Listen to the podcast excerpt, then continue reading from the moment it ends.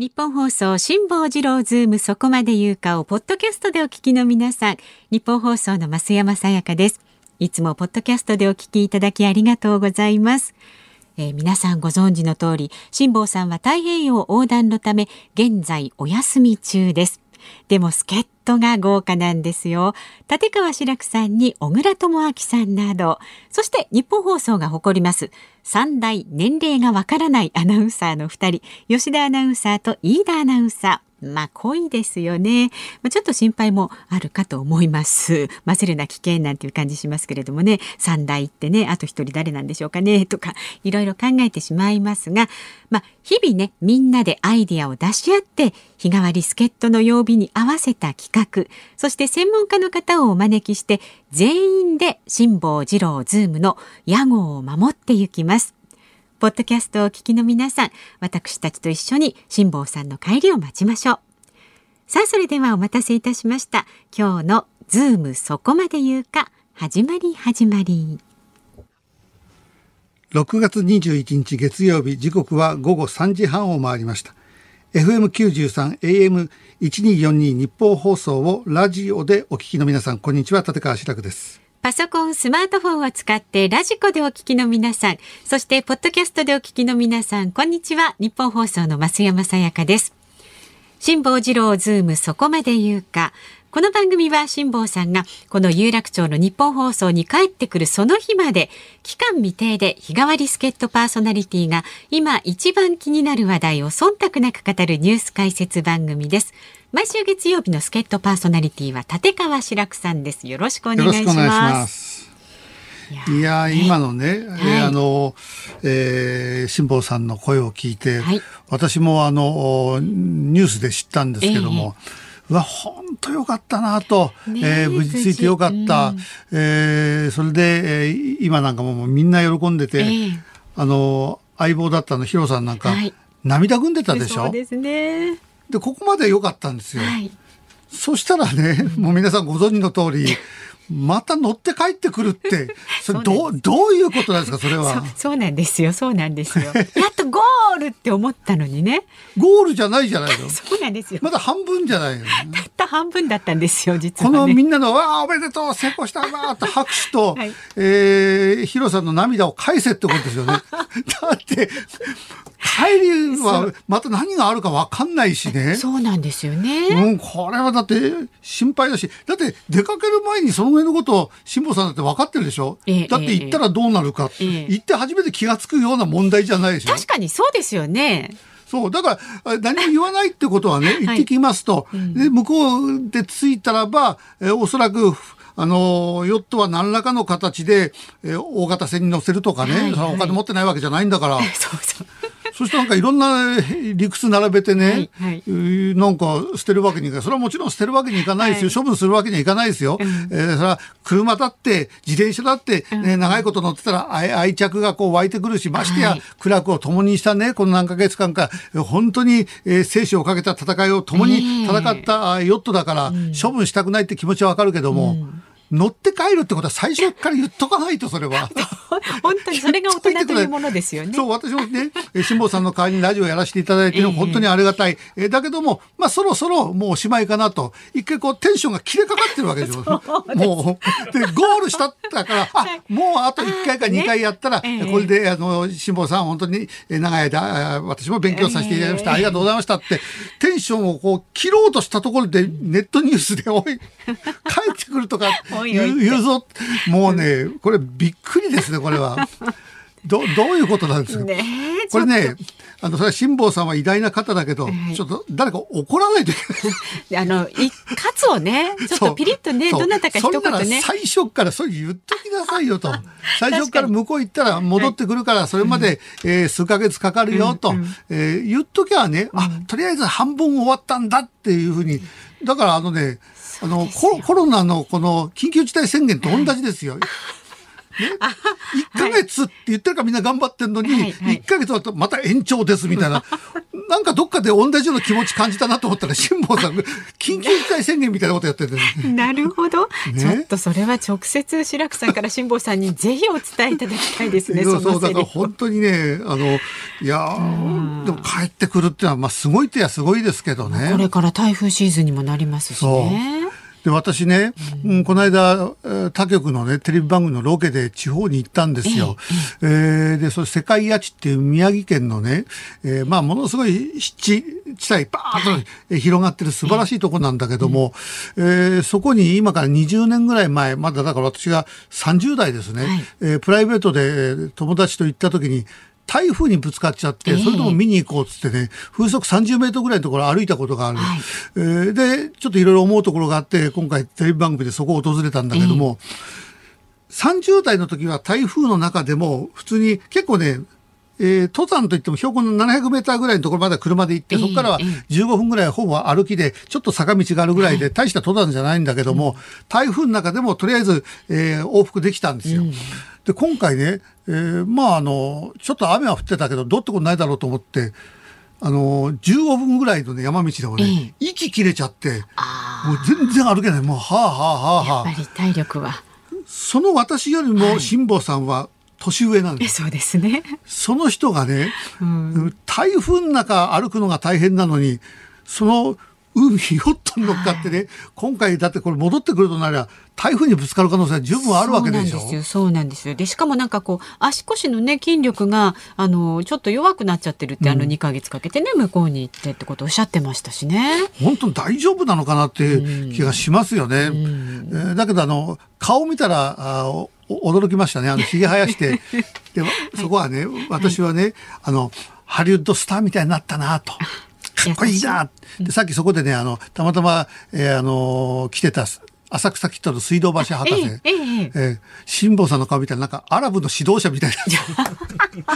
ひどいことひどいってわけじゃないけど。まああのいろんな見方がありますよね。私はすでにもう感動してたから、はい、おめでとうございますだから、わなんかもう精悍なね顔つきになって、あのひげの姿がなんかハリウッド映画に出てくるスターみたいだなと思ったんだよ、うん、確かにあのそういう指導者っぽいところと なんか達観しちゃって、ええええ、ありますよね、えー、だからもうリスナーのね皆さんだってね、辛坊さんがこの日本放送に戻ってきて辛坊さんの声で、えー、この旅の話を聞きたいわけですよ。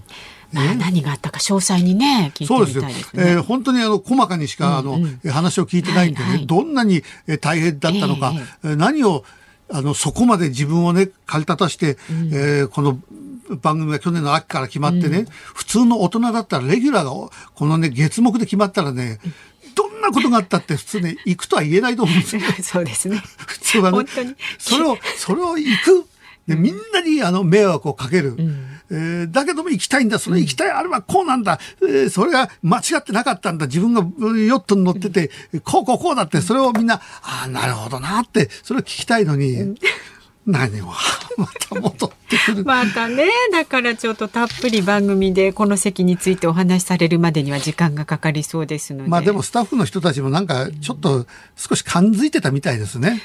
なんまああの一筋縄ではいかないタイプなのでね、うん、何かがあるんじゃないか、ね、私もねあのスケジュールじゃあ、えー、7月8月、はい、9月のスケジュール今決まってるの仕事入れといてってマネージャーに言って、で送ってもらうわけですよ、はい、えー、メールでね。はい、するとね、うん、9月の予定にもね、はい。このラジオが入ってるのよ。おかしいな、あれ？9月ってもうとっくに終わってるはずなんだよなと思って、えー、あれ7月も8月も9月もびっちり入ってるよ、えー、全部って。だからその頃から嫌な予感はしてた予感はね、とりあえずあの来てもらえるように確保だけはしておこうっていうね。もう本当にね、えー、でも本当にあの戻ってくるんだったら、うん、えー、気をつけ気をつけてたって自分がいくら気をつけたってね。これどうにもなんないから。そうなんですよね、まあでもねなるべくねこうあの安全じゃないことをしないように避けてね。そうですよ、うん、ちょっと気があの変わったらハワイあたりで、えー、あの降りて、うん、で飛行機乗って帰ってきたっていいじゃないですかそこでね船手放してね。文句言わないですよ。そうですよそうですよ、えー、まだその手もあります、ね、そうそうハワイで、はい、えー、そこにあの金髪美女かなんかこう 置いといて。そうです、ね、でホテルに拉致して。はいはい、それであのヨットを隠しちゃうって。ヨットどっか流れちゃいましたよだって。ないですよ ないですよって あその手段もありますね。まだね考えられる手としてはね。ちょっとそんなこともおいおいね辛坊さんとね、はい、またあのつないで話していけたらなと思っております、はい、さあズームそこまで言うか。まず今日の株と為替の動きからお伝えしていきます、はい、今日の東京株式市場日経平均株価大幅に続落しました。先週の金曜日に比べまして953円15銭安い。2万8010円93銭でした。アメリカ連邦準備制度理事会 FRB が利上げ開始を前倒しするとの警戒感が強まって売りが先行しました。下げ幅は一時1000円を超えまして取引期間中としてはおよそ4ヶ月ぶりの下落幅になりました。また為替相場は現在1ドル109円80銭付近で取引されています。先週の木曜日と比べますと25銭ほど円高になっています。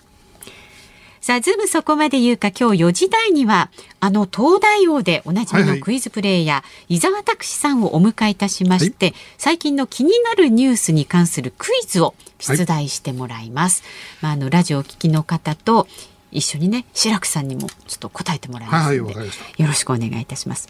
でその辛坊さんなんですけれども5時のオープニング辛坊さん今サンディエゴでどんな風にしているのか何をしているかというのを、うん、実はですね私先ほどお昼過ぎにちょっと辛坊さんに聞いてるんですね。そすはい、そのインタビューの模様を、えっ、ー、と、お送りしたいと思います。はい、日本に向けての出発日はいつなのかというのをね、実は聞いちゃっていますので。うん、聞きました、はい、えー、それをね5時に、えー、発表させていただきます。でさらには現地サンディエゴにあるいますこの番組の鍋谷ディレクターによります辛坊さんの近況レポート5時の鍋谷です。何なんですかそれ。お送りする予定ですのでご期待ください。さあ番組ではラジオの前のあなたからのご意見お待ちしています。メールは z o o m zoom アットマーク一二四二ドットコム。番組を聞いての感想はツイッターでもつぶやいてください。ハッシュタグ漢字で辛坊治郎、カタカナでズーム、ハッシュタグ辛坊治郎ズームでつぶやいてください。それから先週のプレゼント企画、フォレストパークメロンの森のオリジナル品種、さやかメロンの当選者、先週木曜日分の発表になります。まず、港区にお住まいのひとみさん、板橋区のひろきさん、台東区のかおるさん、和光市にお住まいのしんたろうさん、柏市のさくらさんです。おめでとうございます。美味しかったですよね、あの、ね、ああれはね、本当に美味しいですね。はい、たっぷりと味わってください、はいズームそこまで言うか、この後は週末のニュースにズームしていきます。ズームそこまで言うか、毎週月曜日は立川志らくさんとお送りしています。で、このコーナーニュースデスクの森田浩二さんにも入ってもらいます。よろしくお願いします。よろしくお願いします。では、先週末から今日にかけてのニュースを紹介するズームフラッシュです。東京都の小池知事は19日東京オリンピック・パラリンピックの期間中に設置予定だったパブリックビューイングをすべて中止すると発表しました東京オリンピック・パラリンピックの組織委員会が新型コロナの変異株の対策を強化し特定の国から参加する選手の行動規制を強めることに関しインドオリンピック委員会が不公平で差別的だと反発する文書を送ったとインドメディアが報じました。昨日公開された東京オリンピック・パラリンピックの選手村は新型コロナの対策として総合診療所や感染者に対応する発熱外来が設けられます。また選手村での飲酒についてプライベート空間での一人飲みは認め選手村の公園など共用スペースでの集団飲酒は不可とする方針を示しました。企業や大学などでの新型コロナワクチンの職域接種が今日から始まりました。政府によりますと18日午後5時時点で累計3479会場1373万人分の申請がありました。今日から東京都など7つの都道府県では緊急事態宣言が解除されまん延防止等重点措置に移行されます。酒類の提供は午後7時までとされているほか東京都では利用客1グループ2人まで滞在時間は90分までとする独自の制限が設けられています。JR 東海は昨日静岡県知事選挙で4選を果たした川勝知事が反対しているリニア中央新幹線の建設工事に関し知事選挙へのコメントは控える。引き続き大井川流域の皆様の懸念解消に努めるとの談話を発表しました。サッカーワールドカップのアジア2次予選のため来日し帰国を拒んだミャンマー代表の選手が昨日記者団の取材に応じ明日22日に難民申請をすると明かしました。他のチームメイトはすでに帰国しています。エンゼルスの大谷翔平選手は日本時間21日のタイガース戦で3試合連続となる今シーズン23号のツーランホームランを放ちましたこれで大谷選手はホームラン王争いで両リーグトップに並びました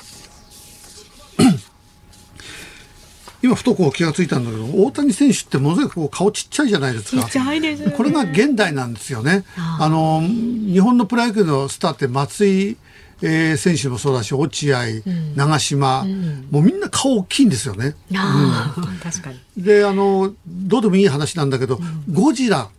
この間ハリウッドのゴジラ顔ものすごいちっちゃいです。日本の昔のゴジラって顔ってすごいでかいんですよ。えー、で、シンゴジラだとやっぱ顔はちっちゃくなるんだけども、だから日本はね、あの、時代劇の昔の東映の時代劇ってみんな顔でかいでしょ。片岡千恵蔵だとか、みんなでかいんですよ。なんかこ、これが今時代の流れなのかなって、今ふとちょっとね、あ顔がちっちゃくて日本のスターってまたすごいなと思いましたけどね。えー、えー、とですね、えー、ニュースの方だと、はい、この緊急事態宣言が解除されて、このよくわかんない、まあ、7時っていうのはね、うあのこれに対する不満も当然出てくるんだけども、うん、利用客1グループ2人までって、これがちょっとね、よくわかんない、ね、地方自治体によっては違うんですけれども、うん、国は4人以内という指針を出していたんですが、東京都は2人以内と。いうことで夜の7時まで90分以内。あの嘘をつくお客が出てくるっつってねそれに対して、えー、あの文句お店言えないと、うん、えー、だからあ2グループ別々に入って、もう4人、これ、4グループ入って、いや、我々別に関係ないですよ。で、これ飲んでるうちちょっと意気投合しましたって言われた日にはね、店側からちょっと待ってくださいってこれ言えないし、このね、1グループ2人までっていうのがね、めんどくさいんですよ。だからもう私前から言ってるんだけど、1人一人でいいと。それで時間は別に10時でも11時でも一人酒っていうのは、えー、いいじゃないですか。まあそれだってね、嘘つくのが出てくるかもしれないけども、基本一人でおとなしく飲みましょうっていう、そういうふうにすれば、それで感染対策がきっちりできてれば、えー、別に夜営業時間は、えー、あの、感染対策ができてれば、10時でも11時でも、えー、構いませんよってしてあげた方が、えー、あのお、お店の方としても楽なんじゃないかなって気がしますけどもね。埼玉県は一人、あるいは同居家族というふうになってるんですが、やっぱり同居家族というのも困りますよね。そうなんです。同居で家族って言って、はい、まあ恋人同士とか、それも嘘つかれたら、嘘でしょって証明書出せってわけにいかないでしょ。あの、サラリーマンが4人、あの、3人ぐらいで、いや、私家族なんだけどって、一緒に暮らしてんですけどって、いや、嘘でしょとは言えないもの。でも絶対言う人出てくるでしょ。ここら辺のこの決め方がね、なんか、なんかもやもやしてますね。まあ、あの、オリンピックの問題は、はい。また志らくがオリンピックの話をするとね、後ろ向きなことばっか言って、えー、もう始まるんだから、もっと前向きなこと言いなさいよって、そういう言葉もあるんだけども、あのー今もうみんな言い始めてますよね、うん、えー、情報番組先週も言いましたけども、あのオリンピックが始まったら手のひらを返したように、うん、えー、番組はオリンピック感動しました。そしてコメンテーターもみんなオリンピック、えー、素晴らしいってこうなる、うん、えー、私はあのこの間ワイドナショーで松本人志さんがそれとことは別だろうっていう言い方をしてました。うん、えー、確かにそれはあの別といえば別ですよ。だって、我々があオリンピック延長だ、あ中止だって言ってるのは、そのオリンピックの内容云々じゃないんだから、だから選手に対する恨みは一切ないわけですよ、選手はやる限りには応援したい。ただ、彼らがこれからオリンピックをやるその命を懸けた場所を反対だ、中止だって言ってる我々からすると、その場を奪おうとしたわけですよね、うん、その奪おうとした人間がオリンピック開催したからといって、金メダル、感動しました、素晴らしかったっていうのは、あんまり選手のも言われたくねえだろうっていうね、うん、そういう気持ちもあると、うん、だからそろそろスタンスを決めなくちゃいけないから私は、えー、あのぶれることなく、えー、選手個人としてはすごく応援もしてるしね、えー、あの素晴らしい、えー、その競技を見たらば、えー、素直におめでとうって言いたいのはあるけれどもでもやっぱり、えー、中止反対をずっと言ってきたから私はブレずにずっと期間中もその目で見て見ていきますね。だからあの素直にこのオリンピックを楽しめない自分がいる。だから前回のオリンピックのように、えー、あの能天気にねこう後でせんべいかじりながらこう見てるっていう自分はいないなっていう、一生懸命こうオリンピック見てられないなとこれはしょうがないですよね。うん、だからそのスタンスは私は、えー、だからこれから、えー、情報番組に出た時に、志らくのやつはテンション低いなって言われるかもしれないけども、そこは大人だから、別にノーコメントってわけにいかない。それもコメントすることでこっちはお金をもらってるから、一応コメントはするけれども、そこで能天気に拍手はできないなっていう自分がいます、ね、専門家のね、尾身茂会長たち、あの、専門家の有志も、もう開催そのものよりはもう無観客が望ましいということで、開催についてはもう触れませんでしたけれども。そう、結局うまくずらされちゃったんですよ。はい。はい、中止か開催かの議論のはずが、お客を入れるか入れないかに、そうするとね、野球だってね、サッカーだってやってるじゃないかっていう人がいる。はい、でもそれは子供の理論であって、あの、授業中に居眠りしてたら、お前居眠りすんな。いや、だって、あの子だって居眠りしてたよ。だからいいじゃないかって。それと同じなわけですよ。うん、えー、だから、あの、野球もやってるじゃないか、サッカーもやってるじゃないかって言い方をするんだけども、確かに同じ競技ではあるんだけれども、サッカーだとか、え野球をあの観客を半分ぐらいして入れてるっていうのはオリンピックをやるためにそうしたんじゃないかってそういう見方だってありますよね。だから映画館だとか美術館だとかそういったところは全部、えー、あの開けちゃいけない。でもイベントはあやっていいよ。お客をこのぐらいにしたらやっていいよっていうのはここを OK にしときゃ後でオリンピックやるときにほらこっちやってんだもんっていう、その理屈成り立たせるために、えー、あの偉い人たちが考えたんじゃないかっていう、うん、そういうものの捉え方もあるから、みんな言うのは、サッカーや野球やってんだから何が心配だ。うん、えー、で私は専門家じゃないから全く、えー、あの、15人ぐらいしかね、東大の発表だと感染者増えないかもしれない。えー、開催してもね。開催しても。はいでも私こういう感染するね、その人の生き地に扱うのをね、15人とか人数でこういうのは、だってその15人の中自分が入ってたらどうすんの、うん、自分の大切な家族が入ってたらどうすんの？だから数の問題じゃないんですよ。うん、それは15人だからいいじゃないかっていうのはね、それは2000人か15人のがいいに決まってるんだけども、そんな簡単な数で割り切れる問題じゃないと私は思いますね。一方で都内のあのパブリックビューイングは全て中止ということですから、うん、このオリンピック中に人の流れを抑えるというのもまた難しいと思うんですけどもね。うんあの、オリンピックを開催することによって感染者が減るというのならば、うん、えー、やればいいのに、うん、えー、減るじゃなくて増える可能性があるなら、やっぱり私は中止延期っていうのは最後まで言っておこうかと思いますけどもね。以上、ズームフラッシュでした。6月21日月曜日時刻は午後4時を回りました。東京有楽町ニッポン放送第三スタジオから立川志らくとニッポン放送の増山さやかでお送りしています。ズームそこまで言うか。この番組は辛坊さんが有楽町のニッポン放送に帰ってくるその日まで期間未定で毎週月曜日助っ人パーソナリティの立川志らくさんとお送りしています。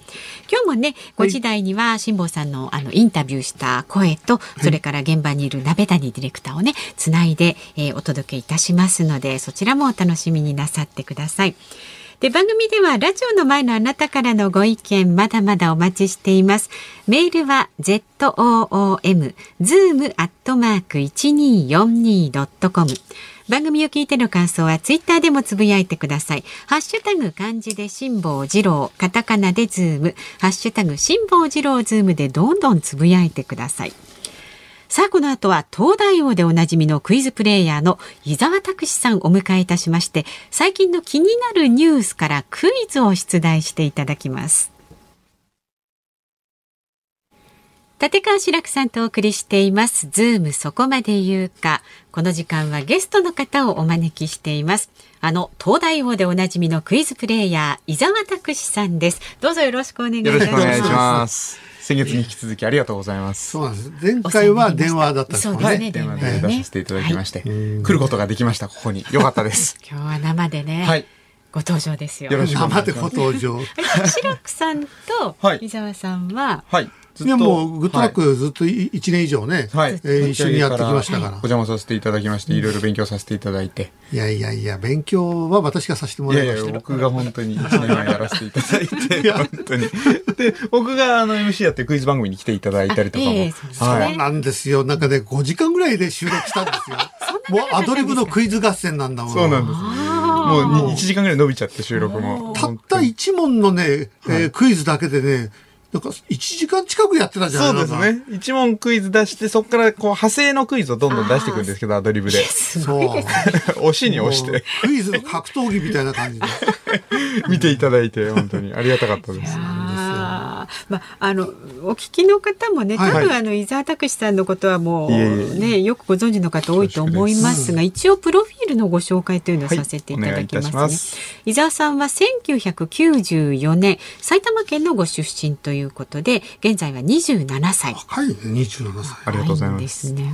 う海星高校ではクイズ研究部に所属して、2010年、11年、全国高等学校クイズ選手権で番組初の個人2連覇を達成。これ2年連続でっていう方は。はい、そういうことですね。高校1年生と2年生の時に優勝させていただいてとすごい。いう感じでした。で、それを経て、はい2013年に東京大学に入学。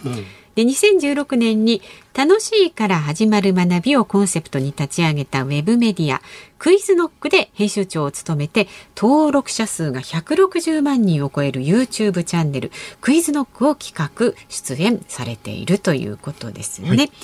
でまた先週の土曜日にはこの日本放送で伊沢拓司の「オールナイトニッポンゼロでパーソナリティも務められたはい。なので、30時間前にあの放送を終えて、よし、やったぞと思って日本放送出たら、また戻ってくるということで、またまたお世話になっちゃいます。いやよろしくお願いします。ね反響も、はいおなんか来てますか？来てますあありが来てますとうございます埼玉県の富士見市のリアル生ハゲさん、はい。うん。伊沢さん、えーえーオールナイトニッポン最高でしたありがとうぜひございます続けていただきたいと思います知的でセンスのいい番組でかつてのタモリさんジキルハイドさんえーそれから糸井五郎さんみたいに伝説として長く語り継がれるパーソナリティになりうる条件を満たしてあまりあると思って聞いていましたどうですか、ラジオは？いや、本当に楽しいですし、ずっとやりたかったんですよね。あの、個人名、自分の名前でのラジオ。なので、もう本当に意気込んでやったんですけど、もう1時間あっという間というか、本当に僕のやりたいことだけやって、僕の友達をゲストに呼んで、ええ。ただただお話ししたりとかしてたんですけど、あラジオやりたいんだったら、志望さん当分帰ってこな いから。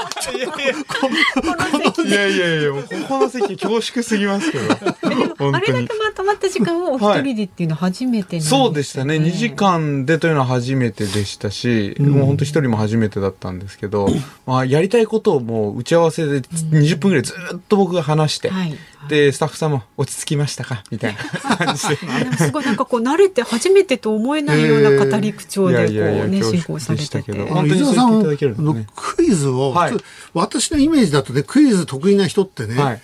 浅く広くなんですよ。はいはい。うん、で、まあ、それでクイズ番組って昔、私が、えー学生の頃、大体それでみんなね、あの住んじゃってた。はいはいでだから私もテレビで見てて、私は結構専門的なことに関してはものすごく深いけども、間違いないえー広く、えー浅くは知らないんですよね。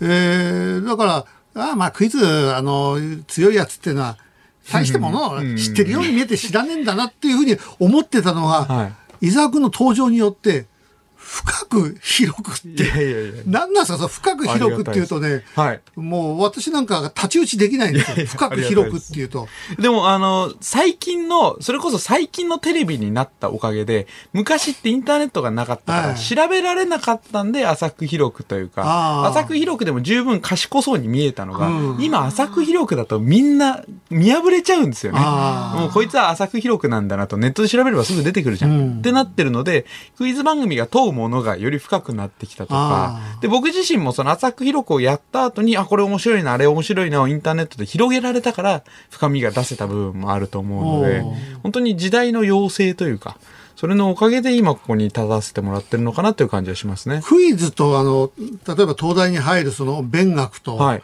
あの、全く使うのは違うんですか？同じなんです結構違いましたね、やっぱり。それ違うんですよはい。クイズはもう本当に興味と、あとやっぱ、テレビに出た時に面白そうな問題。になるので学問だと面白くなくてもやらなきゃいけないところっていっぱいあったので、だから受験の時はかなり苦労しました。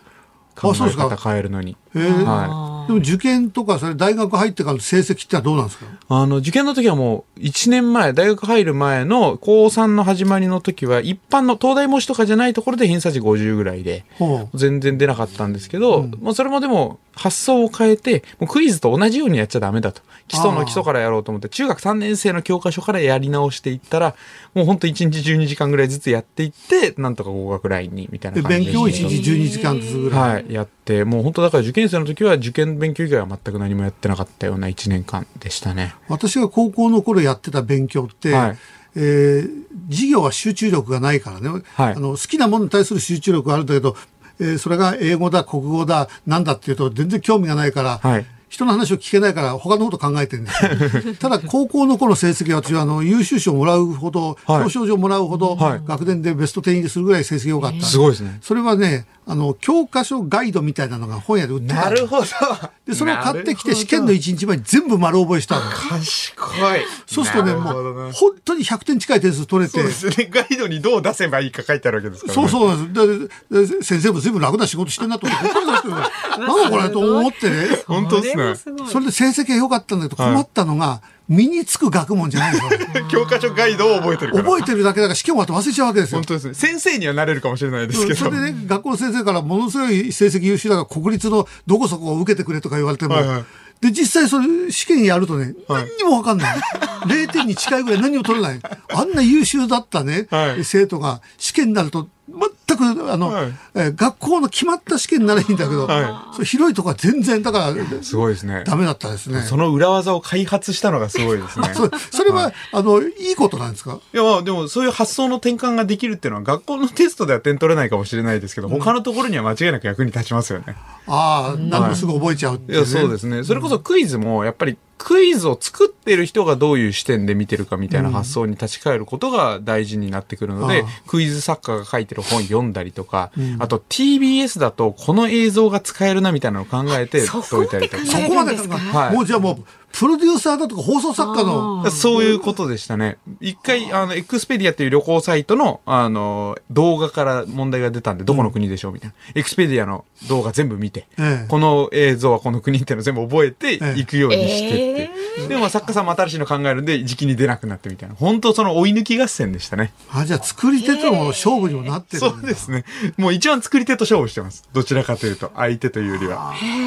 みたいな感じでしたね。もう、東大王にしても、もう難しいのなんか何のこっちゃか分からないでしょ、だって。そうですね。ええ最近ちょっと難しくなりすぎたんで、問題の傾向を変えたりとか、番組もいろいろまた工夫しながら、5年やってるので番組としても、もう本当にいろんな手数いっぱい出してって感じになってきてますね。一番専門的なのは何なんですか？僕は大学では経済学をやっていたんですけど、あの、どちらかというとクイズ番組とかはみんなが取れないところ取れないところで勉強してきたので、クイズに出てる東大生とかってみんなスポーツとかが苦手だから、ん。もうスポーツの勉強いっぱいしてとか、いうことで、とりあえずニッチニッチで攻めるみたいなのでずっとやってきましたね。じゃあそのクイズに関して、はい。伊沢君が、この分野が一番得意、この分野が比較的苦手ってのはあるんですか？でも一番はやっぱスポーツかな。スポーツで早押しの形式で出してもらうのが多分僕一番得意で。あ、スポーツ得意なんはい。ですか、スポーツが一番多分、まあ、あの、他人と比較してにはなりますけどね。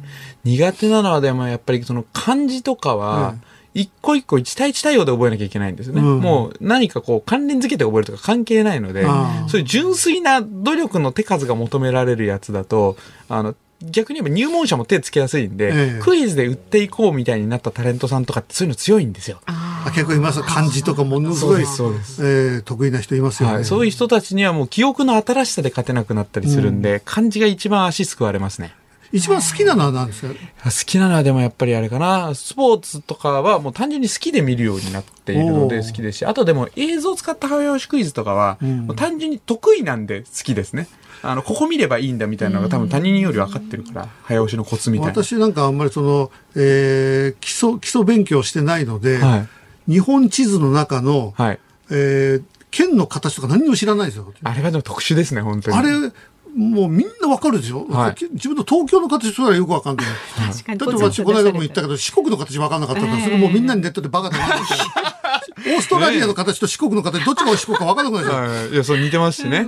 本当だから、全部覚えるんですか？あの形をきっちり。そう、そういうのもやっぱジェネレーションギャップがあって、僕らの世代ぐらいから都道府県パズルみたいなのがチーク玩具で出だしたんですよ。だからその世代的に多分20代がめちゃくちゃ得意で、あで、今も僕、第二のジェネレーションギャップに苦しんでて、今の10代って学習漫画がめちゃくちゃ充実してて、ええ深いところまで書いてあるんですよね。漫画でそうなんです。だから、高校生とかがもう字の知識量として、子供の頃に覚えた知識とかがもう深いから、純粋に努力量とかじゃなくて勝てなくなってたりするんで、その教育の先端化に伴うジェネレーションギャップでどんどん下の世代が強くなるみたいなのはずっと悩まされてますね。あ。あ、じゃあこれからもっともっとすごいのが出てくる場合もあるんですよ。世代交代ですね、そうなったら。世代交代。でももうなんか本当に格闘技みたいな感じで。そうですね。最先端トレーニングで育ってきた若い世代に勝てなくなっていくみたいなのはもう本当格闘技みたいな、芸術関係はどうですか？私はどっちかっていうとその絵画だとか音楽だとか映画とかねもちろん古典芸能とかは得意なんですけどそこら辺はどうなんですか？僕もう逆にクイズで覚えるようになってから楽しくなって見始めて、高校生クイズで優勝した旅行でルーブルに行かせていただいて、うわ、なんて素晴らしいんだと。モナリザの反対側にかかってるカナの婚礼ってでかい絵があって、うわ、これ全然モナリザの反対側でお客さんいないけど、めちゃくちゃすごい絵だな、みたいなのを気づかせてもらったんで、クイズのおかげで教養が広がった感じでしたね。一歩目がクイズで、二本目以降がその芸術の美しさ。まあ、クイズにはならないと思うけど落語に関する知識はそこまでないいや、ないですね。落語はやっぱ聞いてないとってのがあるんで、そこはもう積み重ねですよね。ん落語専門クイズだったらもう絶対に勝てないとあ落語専門クイズそれで私が負けちゃっちゃしょうがないね三遊亭炎章師匠の18番はだってそうだ 絶対叶わないですね。そうあだから伊沢君もそれはえ勝てないものもあるにもはあるんだちろんいっぱいありますね。やっぱ専門家には本当に勝てないです。逆に言えばその、専門家に勝てるようになっちゃったらもう最強だなという感じがするので、そこをどんどん追い求めていきたいですね。だからそれがスポーツって言ったから私安心したんですけどこれが、え映画とかはい芸能ってきたらば、うわこれは大変なことになるぞっていう プロ中のプロがいっぱいいあのますね。夏メロとかそこまで得意じゃないでしょ？いや、そうですね。昭和歌謡曲で藤山一郎の、えー曲がどうのこうのと藤山か一郎まで行っちゃうともう本当わかんないですね。あの青い山脈がみたいな。青い山脈しか出てこないでしょ？出てこないです出てこないですえー岡は花盛りとか山の他川は知らない、知らないです。そういうとこまで来るとやっぱり。勝てるものもあるんだな。そうです、そうです。ちょっと、ちょっと話、もうす、すべ、すべてでもう負けてるかと思ったんで。いやいやいやいや。あ、そうなんだ。じゃあ、夏メロクイズとか映画クイズとか落語クイズでやったらば、伊沢君には勝てるんだ。逆にそれがあるから僕もずっとトレーニングのモチベーションがあるというか、いや、まあ、知れば知るほど知らんなってことがわかるっていうのはいいところでですね。もこの人は勉強家だから、じゃあ今度はえー落語クイズの番組をやりますよって、それが二月後だったらものすごい勉強してくいるでしょうね。やとりあえず、まあ、いろんな人に話聞きに行って、えで、CD 聞いてみたいな感じになるでしょうね。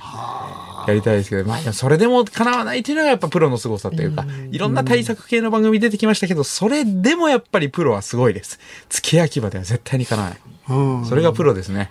なるほどね。小さい頃からなんかそういうの瞬時に覚えちゃうとかいう記憶力は良かったんですか？逆にこう何度も見たがるタイプだったので、同じ漫画何度も読んじゃうとか、そういうのが好きでしそれたね。は私、伊沢君と似てますね。似てます？何遍も同じの見てるだって私はい大人になって24のあの、はいえー長いドラマを2回ずつ見てるんだよ。一回見て面白くて、なんで俺は騙されたんだろう。こいつはどういう芝居をして俺を騙したんだか気になってからもう一回見ちゃったんですああそうか深いところね、うん。そうですよね。好。きな映画をもう20回、30回見たりとか。それが結局定着につながるというか、結局反復しないと、どうしても人間の記憶は限界があるので。男は辛いよは得意ですか？得意い。やー、得意じゃないですね。よか。ったよかった。これ私、寅さん博士って山田洋次監督に 山田洋次監督が私に向かって、俺、俺よか詳しいぞ、白くはって言ってもらったんで、あ、ここら辺は大丈夫。だ。勝てるとこいくつかありゲストに呼んどいて、自分がこう、大丈夫だ、大丈夫だって。いや、もう全部何でも知ってるような感じがしたから、ねもうどこまで、あの、い伊沢君は知ってんだろうっていうのがあったんで。最終的にはやっぱり僕もクイズプレイヤーとして全知全能は目指したいので、ほらそれで全知全能で27だもん。まだまだね私の年齢まであと30年あるんだよ。30年かかったら男は辛いよも落語も映画も全部ねいっちゃう可能性があるもんね。ねやっぱ名作古典と言われるものはどうしても触れておきたいなと思いますね。無理やりにでも知っておきたいなと。あの、かけろまに行った時に、その、紅の花、虎次郎紅の花のちょっとロケ地見に行ったりとかして、あ、こういうところでロケしてたんだ、みたいなのをやりましたけどそれで、一回こう、映画見直したりとかしてようやく反復知識がつく状態だし、紅の花は第何作？えー、48? あ、出た。やっぱり、偉い偉い。よっしゃちょっといけたぞ。48作ですよ。じゃあ、さ最後にあの、車屋から、あの、タクシーに乗って寅さんが帰るけど、そのタクシーの運転手の名前は、わかんねえ。すごいとこ知ってますね。犬塚博士。そこは出てこない。そこは、あ、よかった。よかった。よし。自無限の戦いがあります自分の自分のジャンル、ジャンル持ってけば、勝てることもあるんだ。よかったじゃないですか。じゃあちょっとあのクイズが出たところで、今日ねあの、伊沢さんにクイズを出していただくとはいはい。いうことで、いくつか問題を預かっておりはい。ますので、ちょっと時事に関連したようなものを出さはいせていただければなというところでございます。じゃあ行きましょうか。はい。まず一問目、問題です。はい2016年リオデジャネイロオリンピック体操男子団体総合で金メダルを獲得した白井健三選手が今月16日24歳という若さで現役引退を表明しました。ねえ、お若かったですね、本当に。あの、理由としては、あの、教える方が楽しくなっちゃったそれというか。、来ましたね。日体大の助教、24歳で助教ですよ。助教やられてたってことで、自分に対してのことより、教えることの方が、生徒を見守ることの方がモチベーションになりましたっておっしゃってて、すごい若くしてすごいなと思いましたけど、落語家の方の若くして引退とかってあるんですか？いや、ないですね。ほぼ皆さんやっぱり積み重ねて。あの、廃業はあるけれども、途中で指導者にとかそういうのはない。あそうなんですええまあやっぱりみんな最後までやりますねずっとプレイヤーでやりながら教えるっていう講座に上がり続けるんですね。やっぱりだからスポーツ選手ってこういう特殊なというか、やっぱり途中でやめるっていううん選択肢をどうしてもどっかで取らなきゃいけないっていうのは大変なことだなと思いましたね。ということで。はい、ではじゃあ問題に参りますね。はい。若くして引退した選手の中でも変わった引退理由で知られるのがアルゼンチンのサッカー選手カルロス・ロア選手。はい。フランスワールドカップでは日本とも対戦したゴールキーパーでキャリア全盛期の1999年夏29歳にして突如引退します。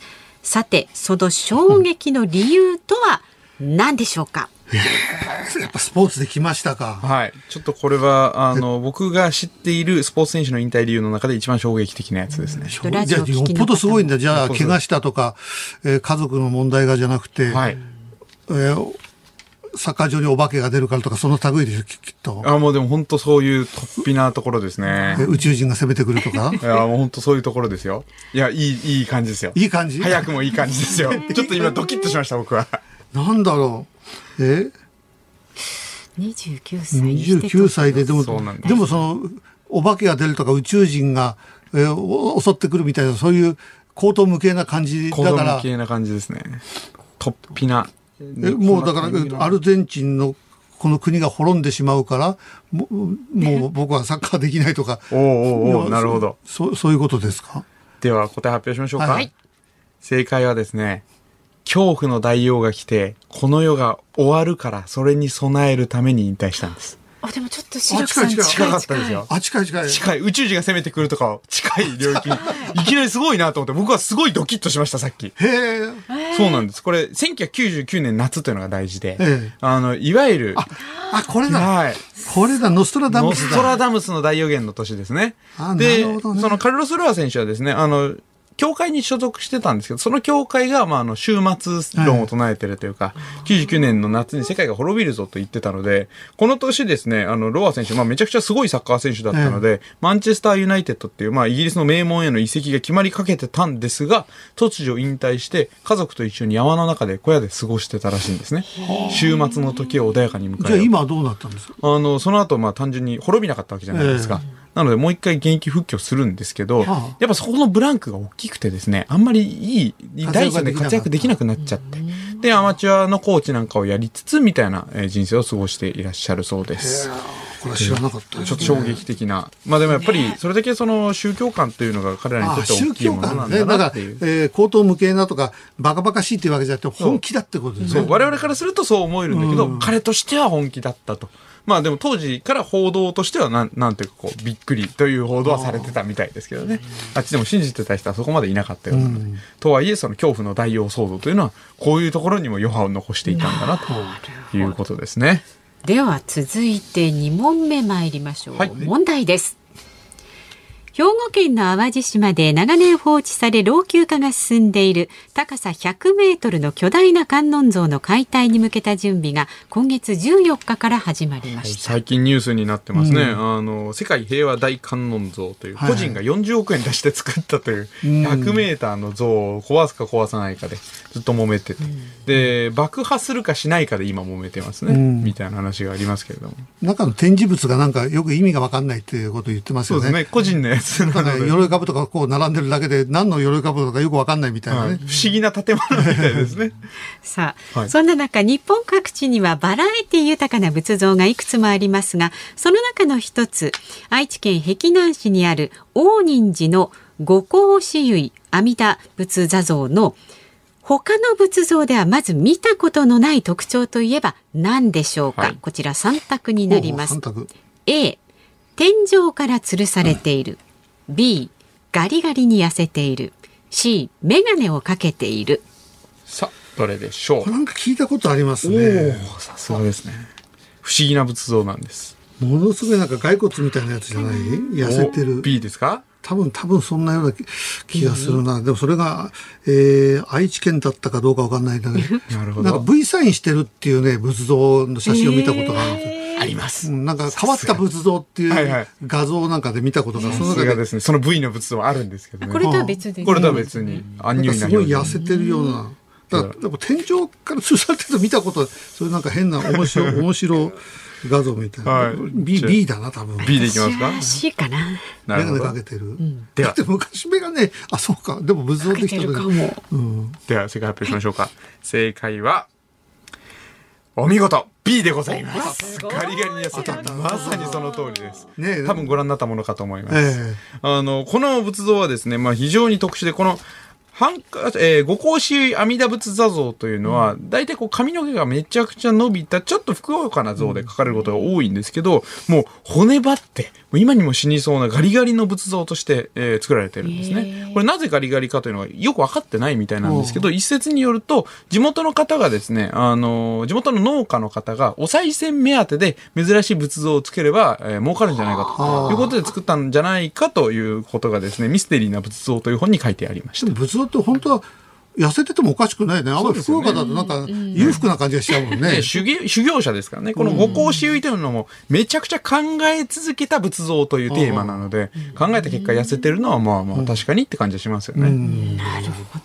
まああの二つクイズを出していただいてもっと行きたいところなんですが、お時間になってしまいましたのでね。はい。あの先週の土曜日に放送された伊沢拓司のオールナイトニッポンゼロまだラジコのタイムフリーで聞くこともできますので、こちらもお聞きになってください。はい、ありがとうございます。今日のゲスト伊沢拓司さんでした。どうもありがとうございました。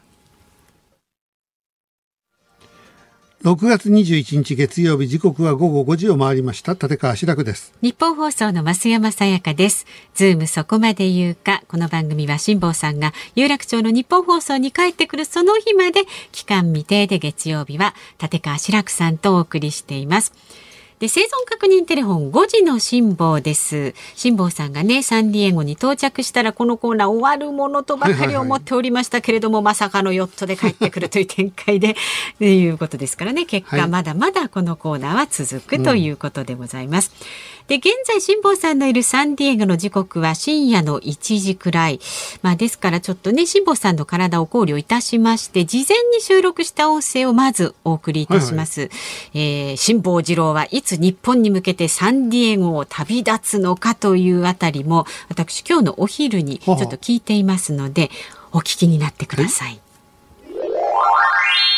さあ、現在の時刻日本時間6月21日月曜日、お昼の、えー、12時27分ですね。いつもよりちょっと早いんですけれども、サンディエゴにいる辛坊さん呼んでみましょう。辛坊さん。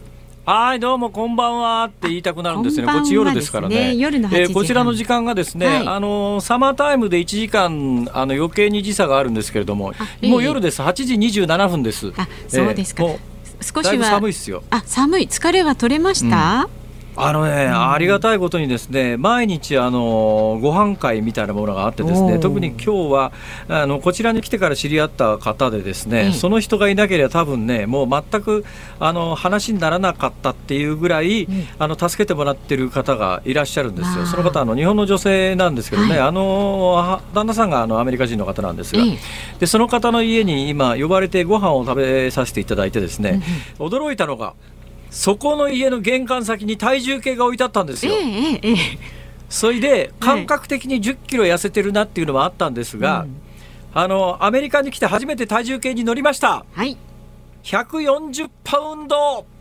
それ何キロなんですか？63キロ。それもね服着て靴履いて63キロ。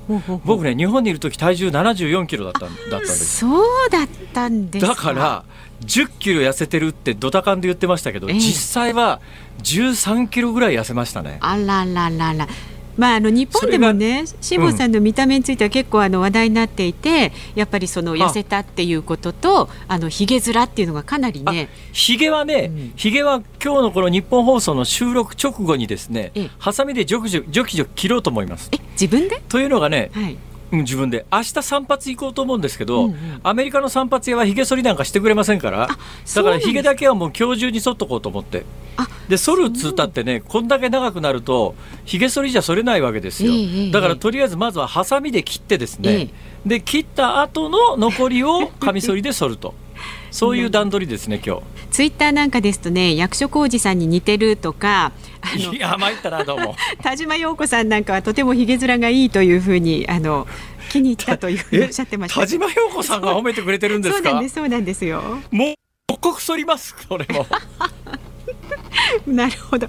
でね、まあ私たちすごいあの気になっているのがですよ。ええ。まあ辛坊さんがいつね帰ってくるのか、そちらをいつ出発するのかっていうのがもう最大の関心事なんですけど。これね、もう今ほぼ決めました。うん、こちらの時間の火曜日の朝に出ようと思います。火曜日の朝？だから火曜日の朝だからそちらの時間でいうと水曜日の夜？あ違うと水曜日に日付が変わったぐらいっていうことですねきっとね。あそうかもしれないですね。水曜日日付が変わったぐらい。うんそうですね。そんな感じです、はい、意外と早いですねいやだってねあの1日遅れるとそれだけ日本で台風に遭遇する可能性が高まるわけですよ、だからお盆前までになんとかならないかなと思ってるんですが多分ちょっとそれはギリギリかもしれないですね。なるほど、まあのじゃあ水曜日からは5時の辛抱ですっていうのは普通にできるっていうことですもんね。よろしくお願いしますね。え？ー、ちょっとなんで黙るんですか？ということで、はい、はい、今日のところはそんな感じでまた明日お願いいたします。はいお願いします。失礼します。うん、元気そうでね、それはいいんだけども、元気ですね、戻ってくるっていうのがもう当たり前のような話でね、ちょっと気持ちが変わったから、皆さんすいませんね、やっぱり、あの、ヨットで戻ってきますから、うん、えご心配なさらずにかなんか、いやいや、なんか当然のようなことで。まあね、白くさん、正論ですよ。本当正論。そういう言葉はね、一言たりとも聞いてないですからね。えー、13キロ痩せた帰ってきた時、また13キロ痩せるじゃないですか。大変ですよね、そんなに痩せちゃったら。さて、実は、今、現地サンディエゴにいる、鍋谷直樹ディレクターと電話つながっているのでちょっとあの呼びかけてください。鍋谷さん立川志らくです。はいはい。あどうも。ご苦労さんです。よろしくお願いします。こちらもずいぶん遅い時間ですけども、今辛坊さんどうしてるんですか？え辛坊さんはですねもうあと30時間後にはあサンディエゴから日本に向けて、えー、再出発するということで。あの体調を整える意味もあってですね、うん、今日はもうこちらのお9時ぐらいにはもうお休みになられました。収録が終わった後すぐ。あのヨットでですねずっと休んでおられます、ね、ホテルとか取らずに？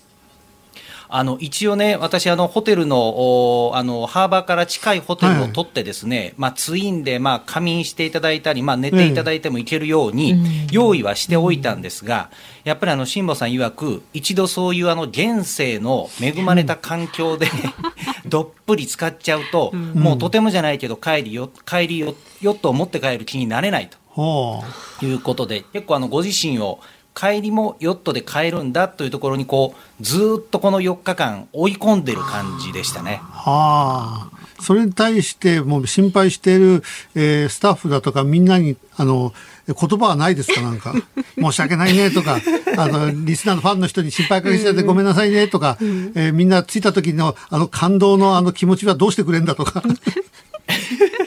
いやあのでもあの端々で日本放送はありがたいねっていうようなあの ニュアンスのことは、えー、よくおっしゃってましたけどね。それはそうですよ。それはありがたいですよ。それ。っていうのはありがたいね。それ待ってくれないですよ。そうですよね。ね。リザーみたいな人がだってラジオ番組欲しいっつってんだから。そうなんですよ。はい。じゃあもう確実に30時間後にはヨットに乗って、はい、えまたあのー、えー、大変な冒険が始まるってことですか？そうですね。あの、辛坊さんの言い方で言うと、あの、行き品の、まあ、行きの太平洋のちょうど真ん中が、一番日本とアメリカって、こう、なんか現世から離れたところで、こう、異次元の体験が一番できたと。そこが一番、こう、自分にとっては今回の旅の山だったと。うん、で、まあ、あの、サンディエゴにたどり着いて8年前の自分の中での旅がこう完結したというところで、まあ、帰りはおそらく辛坊さんにとっては純粋にこうプライベートなちょっとこう気も緩まった、えー、開港の旅になるんじゃないかなと僕はお話を聞いてて感じたんですが。そうですか。じゃあしばらくの間は、はい、えー、またあの製造確認テレフォン、そね、えー、その前は5時の鍋谷ってコーナーになるみたいですけど。あ恐縮です。すみません。鍋谷さんからご覧になって、辛、坊、さんってほら、なんかこう悟っちゃったような感じがね、5時の辛抱でずっとしてましたけれども、どうですか、実際お会いして話してみて。あのね、僕もちょっとそこが不安だったんですけれども。はい到着したその日の夜はですね、少しこうランナーズハイのような状態ではあったんですが、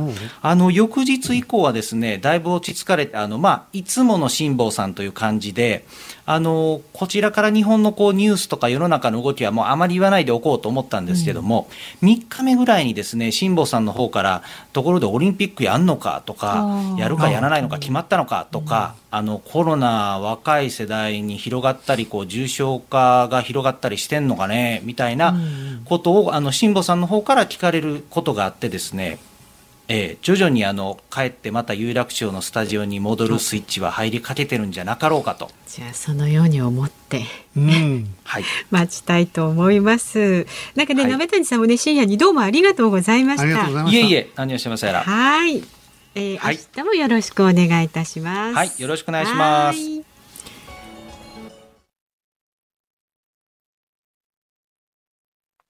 ズームそこまで言うか、このコーナーニュースデスク森田さんに入ってもらいます。お願いいたします。はい、お願いします。では、この時間特集するニュースはこちらです。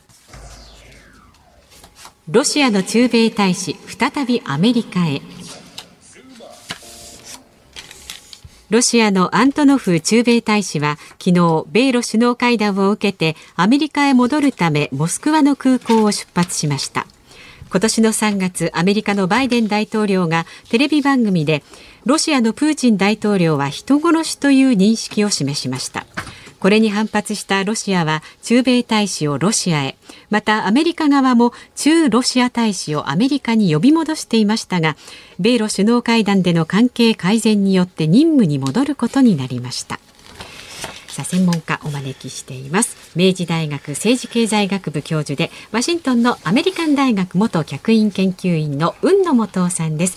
よろしくお願いします。よろしくお願いいたします。雲野先生まずその前に今ニュース速報が入ってきまして、はい、東京オリンピック・パラリンピックに向けて東京都と IOC 国際オリンピック委員会などの代表者による5者協議が、えー、先ほどから開かれておりますが東京オリンピックの観客数の上限は会,、えー、会場の定員50%以内で最大1万人にするということを正式に決めております。まあ、ただ感染状況が悪化した場合には柔軟に対応する方針ということでオリンピックの観客上限最大1万人ということがつい先ほど決定いたしました。はい、わかりました。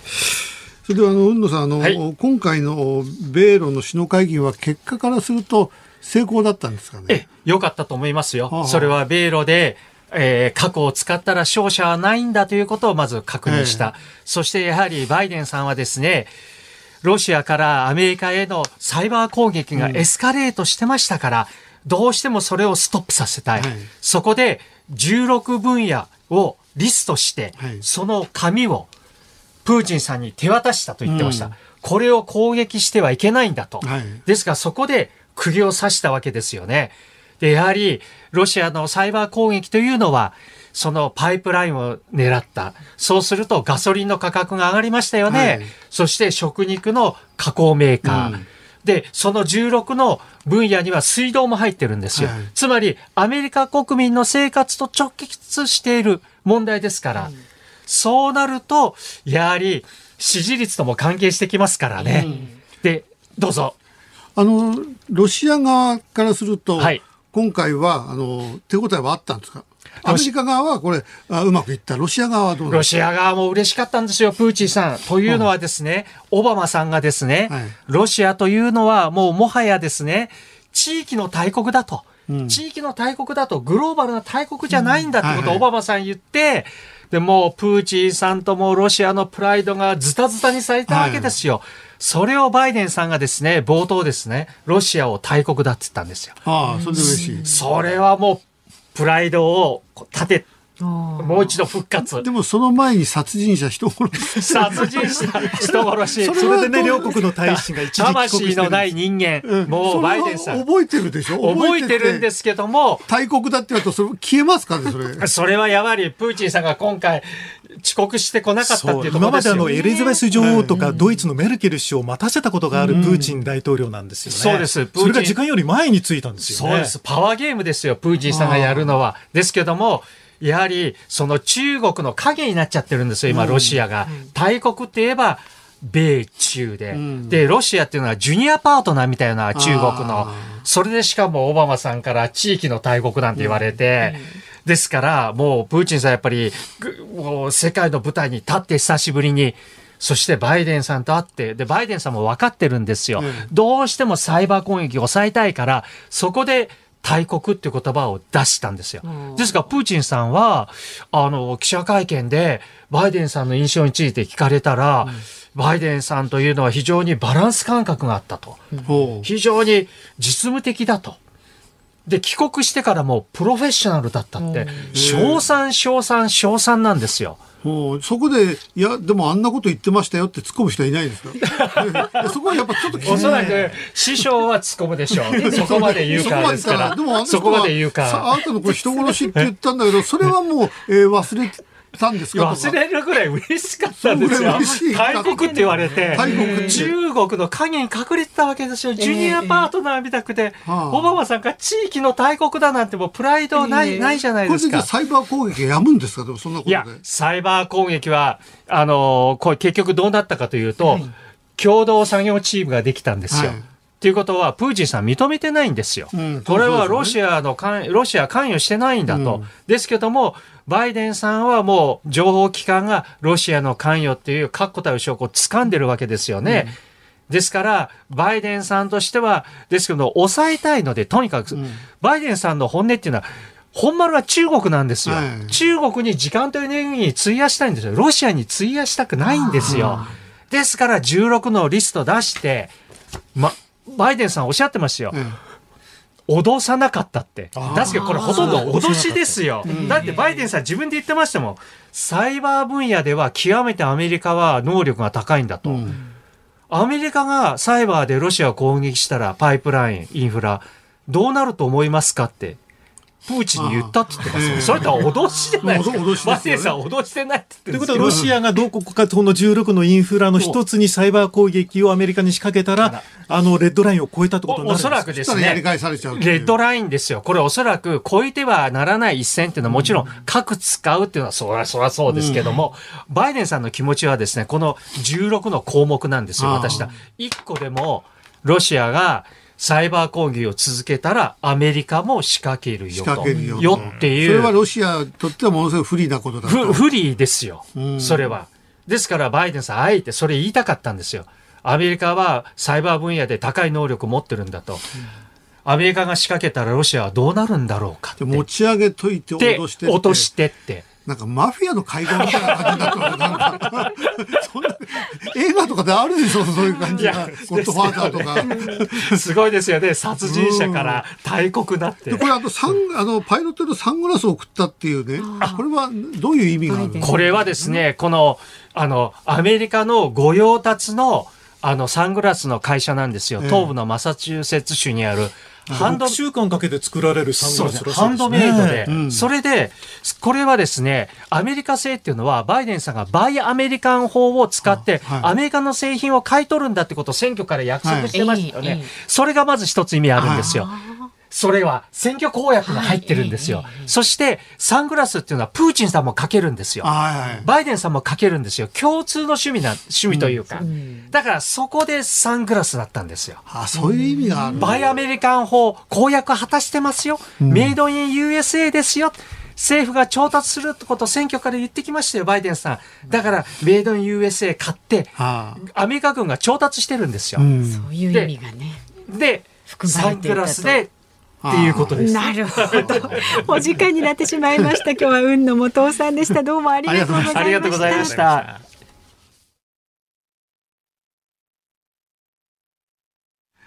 エンディングリクエストは、えー、私、立川志らくが選曲しました松村和子の帰ってこいよ。これはもう、もう、辛坊さんに向けた曲です。帰ってこいよって、ね、もう。まさにこの気持ちですよね。そうですよ。で、この曲を聴くとね、はい、もうこれ辛坊さんにあの聞かせましょう、これ。帰ってこいよ、帰ってこいよって。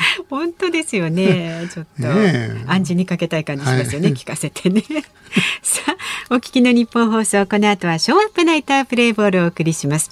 そして明日の朝6時からの飯田浩二の OK 工事アップ。コメンテーターはジャーナリストの有本香里さん。6時台からのご登場になります。対中避難決議の見送り問題について伺います。また今週は1都3県ワクチン接種体制の現状と題して7時台には毎日特集を組んでお送りしています。明日は神奈川県の情報をお伝えします。で、午後3時半からのこのズームそこまで言うか、明日の助っ人パーソナリティは、元 KBS 京都の竹内光一さんです。で、ゲストは、堀場製作所、えー、代表取締役会長兼グループ CEO の堀場敦さんがリモート生出演になります。明日もぜひお聞きになってください。今度辛坊さんと電話つながったらずっとこの曲かけてくださいね。何も言わずにずっとかけて、いいね、少しずつこうプレッシャーをかけてね。そうですね。こういうところからじんわりじんわり攻めていかないとね。みんながどれだけ心配してるかってね、本当ですよ、応援はしてるんだけど心配をしてるわけですから、はい、えー、まああの辛坊さんが帰ってくるまで私は頑張ります。お願いします、えー、ズームそこまで言うかここまでのお相手は立川志らくと。増山さやかでした。それではまた明日も聞いてください